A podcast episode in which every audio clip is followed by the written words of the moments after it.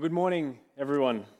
We're starting a new series today, and I'm hoping it'll be a real joy for us in a time of uncertainty and a time of darkness uh, as well. I've called the sermon series Good because we're going to be looking at the Christian faith through some of the stories that Jesus tells in his ministry.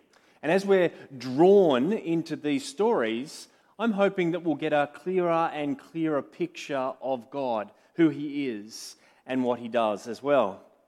Now, that word good is a funny word. I mean, we use the word good as humans in a sort of spectrum of ways. I mean, it can be used in a really positive way. That was good. Good can also be used to mean average as well, can't it? How'd you do in the test? Good. The word good could also be used to shut down a conversation. When my kids come home from school and I ask them, How has their day been? they say, Good. I'm sure my kids are the only kids who have ever done that as well. But we can also see that the word good can be used in negative ways as well, strange as that seems. You could imagine a sarcastic answer Oh, you're so good, aren't you? Or even an aggressive tone as well. Good on you. So we use the word good in a spectrum of ways. What's interesting is there's a difference between us and God on this, because God only uses the word good in one way to mean just as it should be. It's five stars, it's perfect. Good is a word that God uses to describe himself and the things he does as well. And so when a question comes to Jesus and the person says, Good teacher, Jesus says, Why do you call me good? Only God is good. And when God looks at all the world He's created, at the very beginning of the Bible, He looks on it and He sees that it is very good. For God, good means just as I want it to be. It's a word of high beauty and high joy. And I'm hoping that as we look through this series together, we're going to feel that exact same way about the story that God has given us and its goodness. We're going to see God's good salvation that He gives to people. We're going to see God's uh, good command to bear good fruit in our lives. And we're going to see, as we wait for the good hope that He has in store for us in heaven. That's this week and the next uh, two weeks, and I hope that you'll be with us this entire time as we look through this series called Good as well. Today we're looking at God's good salvation. And we come to a conversation that Jesus has with an expert in the law. It's a very famous encounter. In fact, we get our word Samaritan in English because of this particular parable that Jesus tells. And the story starts with uh, the expert in the law and Jesus talking about good things, uh, big things. And we see that from the very first question. The man asks, What must I do to inherit eternal life? Well, that's a big question, isn't it? I mean, life beyond what we can see in the here and now. Both the expert and Jesus believe that eternal life is real, but they differ in how they think it's received. The expert thinks that if you're a Jew, and you do good things, then you'll get it. But Jesus says you receive eternal life if you're saved. And so, those are our two points as we look at our passage today. In the first few verses, we see a questioning Jesus about eternal life. And then in the second part, we see the good story about salvation that Jesus gives. I invite you at home yeah, to, to have this passage open in front of you as well. And those in the room, if you've got a Bible or a phone, please have that open too to follow along. Hopefully, it's a great time and a great encouragement for us as we consider God's goodness. Let me pray, and then we'll get into the word together. Our Heavenly Father, thank you for the wonderful joy it is of having this story. We ask that you would help us to see all the wonder and goodness of Jesus and his salvation. We ask that for Jesus' sake. Amen. Now, the context here in this passage, it's not some casual Sunday afternoon chat between mates. It's actually quite a bit of tension happening here. When you have a look at verse 25, you can see it if you're looking for it. On one occasion, an expert in the law stood up to test Jesus. Teacher, he asked, what must I do to inherit eternal life? He's checking up. He's looking for fault in Jesus' answer. He is, after all, an expert in God's law. He knows what the Old Testament says, and he's wanting to make sure that Jesus gets it right. And he'll know if Jesus doesn't. One of the beautiful things we have in the Gospel of Luke is the whole story of Jesus' ministry. And so we can read right through and see the big context of what's going on. You see, if you've been reading through Luke's account before this chapter, you'll see that Jesus has really annoyed the Jewish authorities. They are uh, completely furious at the disconnect that they see between who Jesus says he is and the things he says about God as well. Right from the start of Luke's gospel, the author has been documenting these amazing things that people have been saying and the things that Jesus have been, has been doing as well. And it's revolved a lot around the idea of a Saviour. At the beginning of the Gospel, an angel of the Lord instructs Mary and Joseph to call him Jesus, which means Saviour. And then there's been a whole variety of people who've come along and have prophesied that salvation is going to be connected to this Jesus as well. For example, there's the angels on the night that Jesus was born. We're told they say, Today in the town of David, a Saviour has been born to you. He is the Messiah, the Lord. Eight days after Jesus was born, Simeon comes up to the baby Jesus and says, Lord, my eyes have seen your salvation. And later on, John the Baptist says, All people will see God's salvation in Jesus. Now, Jesus fuels the fire of these thoughts in his own ministry work as well, with bold declarations of who he is and bold signs that accompany these words as well. For example, the first time he preaches, he pulls open the book of Isaiah, goes to chapter 61, and he preaches from there. And he says that this passage is fulfilled in your presence today. Jesus is saying that the Old Testament uh, prophecies and promises are pointing to him. And so throughout his ministry, he declares that his mission is to um, call sinners to repentance. He wants people to reconnect with God. He wants people from Israel and also from the other nations. So, in his preaching and in his miracle work, he forgives a man and then he forgives a woman in front of the Jewish authorities. And they're gobsmacked and annoyed because they know only God is able to forgive sins. Forgiving sins is something that only God is allowed to do. Jesus then comes and he heals a man on the Jewish sacred day as well. Because he says it's godly to do good every day of the week. God's desire has always been love, not a vacant sort of checking of the box as you go along.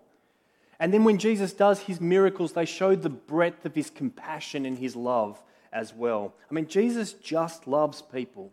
And you read right through the accounts that he silences a demon, he heals a town's worth of people, he heals a paralytic, he removes leprosy from a man, he raises two children from death, he stops the bleeding of a sick woman, and feeds 5,000 people with five loaves of bread and a handful of fish as well. And all of these things proclaim, I've got the power of God with me. And I'm inviting people to come and receive help and reconnect with God. So, how do you think something like that is going to go down with the Jewish authorities? The ones who don't believe Jesus is who he says he is? Well, there's no points for guessing as we read again through the scriptures. We're told all the people in the synagogue were furious when they heard this. They got up, they drove him out of the town, and took him to the brow of the hill on which the town was built in order to throw him off the cliff. Later on, the Pharisees and the teachers were furious and began to discuss with one another what they might do to Jesus. And Jesus knew in the end how it would all end.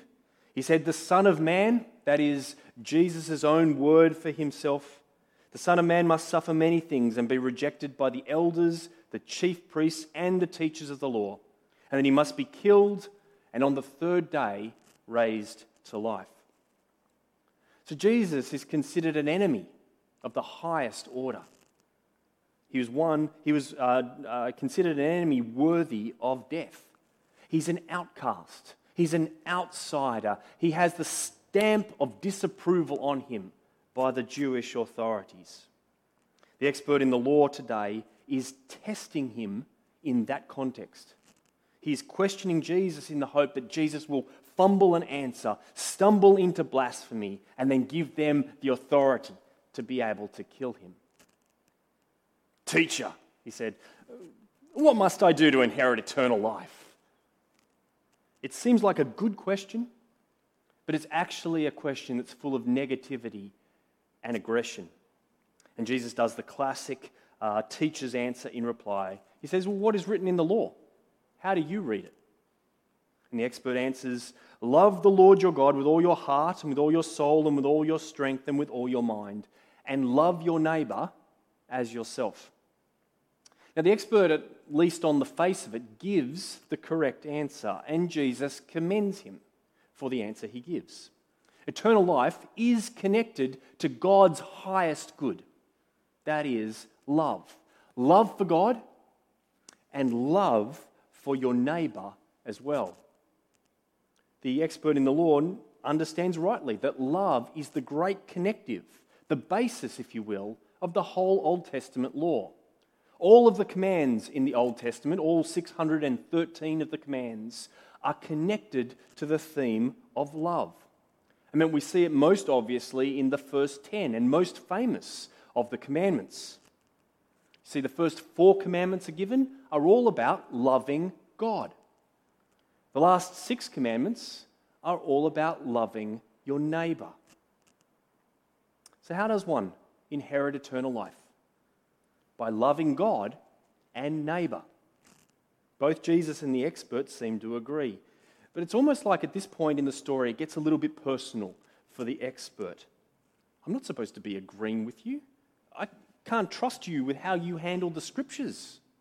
I'm not supposed to be here saying the same thing to you.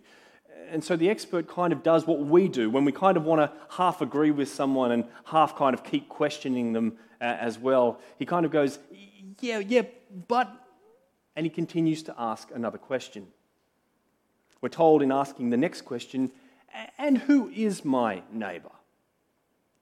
That he's trying to justify himself. You see, Jesus has shown love to every person he's come across. And this expert in the law doesn't want to show love to all the people that Jesus has. You know, to the prostitutes, to the tax collectors, to the unclean sinners and the Gentiles. He's trying to take the command, love your neighbor, and minimize it, or box it in, or place limits on it. Isn't it interesting that the rulers of that time would uh, take their eyes off the big picture of what God wants and focus in on the minutiae? Love, you say. Well, uh, what day of the week should we love? Love, you say. Well, who is my neighbor, really? when you don't believe in Jesus, his life forces you to justify yourself. It's like the expert in the law is saying, out of all the people out there, I'm going to choose who my neighbor is, and then I'm going to love them. And so it's clear that he and Jesus don't agree together. And so, in response to that, Jesus now tells his famous story. And this really is now the turning point in the story that we're looking at today. Brings us to those last eight verses, a good story about salvation. Now, verse 30 says this at the beginning. It says, In reply, dot, dot, dot. I want to just place a little thing in front of us to say, make a note of those words there. In reply. I'll come back in a few minutes and tell you why that's important. But in reply, Jesus tells the parable. And this is a famous parable, and many of us have heard all about it. Now, parables are a funny thing. I remember when I was uh, trying to work out whether or not I was going to go into ministry. I was leading a youth group in North Sydney. And one of the kids uh, put their hand up and they said, Well, what's the deal with, mirac- uh, with um, parables? And I said, Well, parables are stories that Jesus tells to help us to understand what he's talking about. I couldn't have been more wrong. Again, when you look through the, the Gospel of Luke, Jesus even says that he tells um, parables in order that people will not have the full meaning of what's going on, that the full meaning will be hidden from them too. You see, Jesus speaks in parables to hide the full meaning of what he says. If you have eyes and ears to understand it, if you listen carefully, then you can get what it's all about. Otherwise, you'll just hear a nice story, take a superficial meaning from it, and miss the deeper one. And I want to tell you that is exactly what's going on here. We need to listen to this parable very carefully. The characters in the story are interesting. The parable begins with a man, presumably a Jew, who's come from Jerusalem. He's on the road to Jericho. And this is a very dangerous road. And he is attacked on that road and he's left for dead. That half dead language that we see in the passage comes with the sense that the man is dying and he will die unless he is saved and gets help. He desperately needs help. But then along come two of Israel's best. The first is a priest. He's one of the people who offers sacrifices in the temple. And the second is a Levite. He comes from the tribe who works in the temple. Now, both of these men see the dying man and make it a point of kind of going as far away from the man while staying on the road as they possibly can. We can only guess at their motives, but it's likely that um, it was because the men knew from the Old Testament law that if they came into contact with a man like this, then they would have been considered spiritually unclean. They would have had to go through a cleansing ceremony and process for themselves afterwards. I think we all kind of get this in our time right now. It means if they had helped him or touched him or come near him, they would have had to have been quarantined. Maybe they just didn't want to go through the hassle. Well, the last character in the story is the Samaritan man. Now, the Samaritan is uh, from a different ethnic group from the Jews. From the perspective of the expert in the law and his ruling class buddies, the Samaritans were enemies, worthy of being hated. You don't associate with them at all. There's a long history that you can go into if you want to know more. Yet in Jesus' parable, it is the Samaritan who gives mercy. He is the one who shows love and kindness. He's the one who clears his schedule and his plans, and he is the one who bears the cost of the restoration of this man. Now, clearly in the parable, the Samaritan is the hero. So you'd expect, having told this parable, the simple question that Jesus would ask the expert would be this Well, who is the Samaritan's neighbor? Right? He sees the sick and needy, he goes and helps them. So be like the Samaritan. The end. That's what the parable is all about. You'd expect that, wouldn't you? It would make sense of everything we've read so far. But that isn't the question that Jesus asks at the end. He doesn't ask, Who is the Good Samaritan's neighbor? Did you notice verse 36? It's kind of the key to unlocking the whole of the parable. Jesus says, Which of these three do you think was a neighbor to the man who fell into the hands of robbers? Jesus asks, Who is the dying man's neighbor? Now let's follow the logic and see why that's an important question. The expert asks, And who is my neighbor? And in reply, Jesus tells the parable and then asks, Well, who is the dying man's neighbor? Let me ask you, which character in the story that Jesus has told is Jesus likening to the expert in the law? It's not the Samaritan, it's the man on the ground, the one who is unable to save or help himself, the one who needs mercy, the one who cannot choose his neighbor, the one who is dying. Well, then, who is the Samaritan in the story. Who is this outcast? Who is this outsider? The one who has the stamp of disapproval from the experts. The one who comes to the needy and knows how to help. The one who takes the burdens of the needy on his own back. The one who bears the entire cost of restoration on himself. The one who saves the life of someone who might consider him an enemy. The one who gives life from death. Who is it? Well, it's Jesus. And the parable of the Good Samaritan is the story of the gospel, a true and timeless word for the expert in the law and even for us today to hear as well. The expert doesn't think he needs to trust Jesus.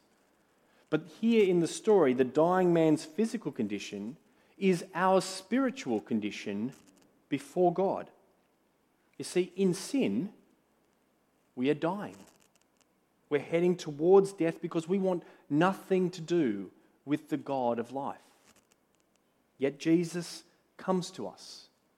He finds us out. He knows our need. He knows our situation. And at the cross, he bears the entire cost of judgment upon himself.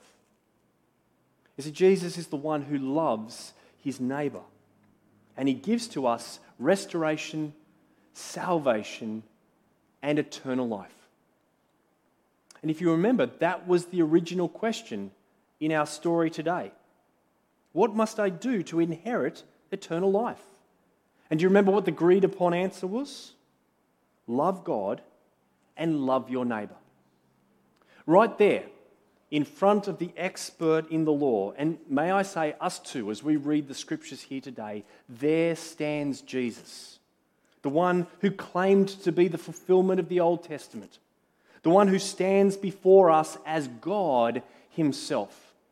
And as God become man, the one who stands before us as our neighbor. Love God and love your neighbor is how you inherit eternal life. And in this story today, it's an invitation to love the one who is both God and neighbor. It's an invitation to love Jesus. That's what the expert in the law must do. It's not about being a Jew and fulfilling the law in your own terms.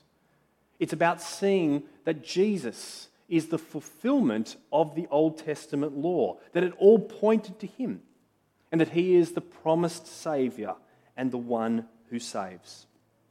So, can you imagine for a second how tragic it would be if in the parable, the Samaritan comes along to the dying man, and the dying man on the road says, No, no thank you, I, I, I don't need you, I'm fine. I mean, how tragic would that be? As a minister, my greatest fear isn't that people would hate me or the message of Jesus.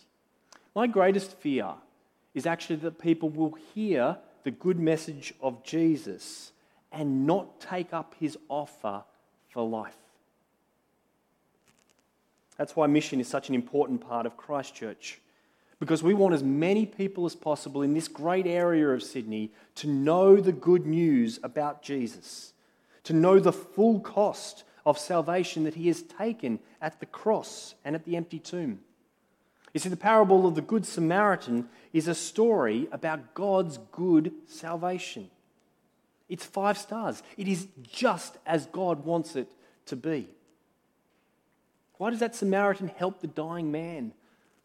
It's out of love, nothing else.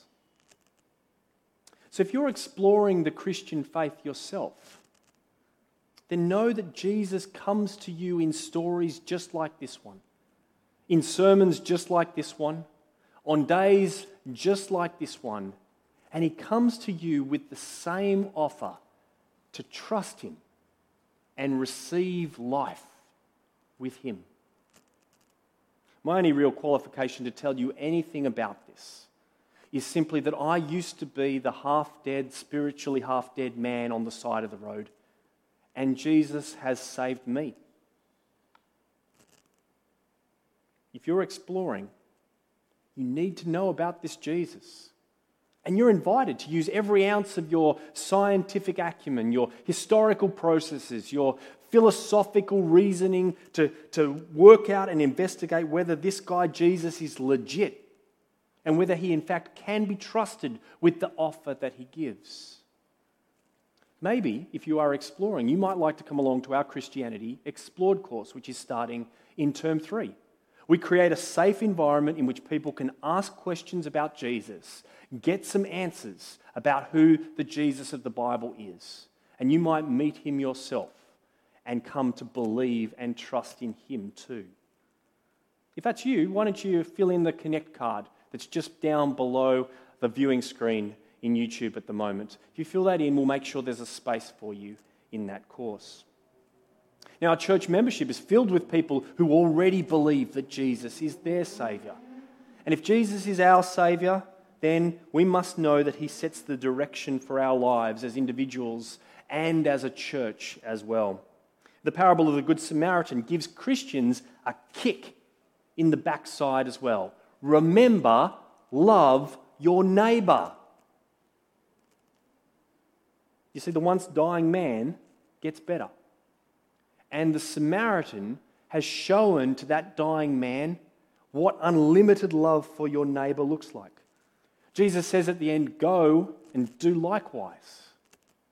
Those who know God's love are to live out that same unlimited love to our neighbors. We might ask ourselves, well, who is our neighbor? Well, in the story, if our neighbours can be strangers on the road, a person from a different ethnicity, culture, background, if they're poor or sick or in need or even an enemy, then our neighbour is everyone. And in a place like the city of Ryde, where the world, in all its brilliancy and diversity, has come to live, in this city right here, then we must say that our neighbourhood is quite literally the world as a church, we need to realize, we need to realize that loving our neighbor is not a cheap and an easy thing. I mean, look at all the culture breaking things the Samaritan does in caring for the man. He gives up his plans, he clears his schedule, he spends the night, and he pays the cost in order to help this man. Our plans, our time, our money those are three things that in the culture of Gladesville we consider sacred. Yet Jesus is saying that we must be willing to give all of those things up to be able to help our neighbour. I find go and do likewise an enormous challenge. But when we are prepared to love as Jesus loved us, then who knows? Maybe our neighbour too will come to meet Jesus and to trust in Him as well. We're going to talk more about that in our second sermon next week. But can you see how the story of God's good salvation comes here in this parable that we've seen this morning? Why don't you try and commit to memory, to your heart, the parable of the Good Samaritan, so that you're able to share this story and tell the good news about Jesus as well. I'm going to finish in prayer now. I'm going to put a prayer on the screen in front of us. If you'd like to pray with me, then you are more than welcome to pray. Heavenly Father, thank you so much for the good salvation you provide in your Son Jesus. We thank you that He is the one who seeks us out, finds us, and saves us. Thank you that Jesus has forgiven my sin at the cross Please help me to take hold of Jesus' offer of help and to love you and my neighbour this week. In Jesus' name, Amen.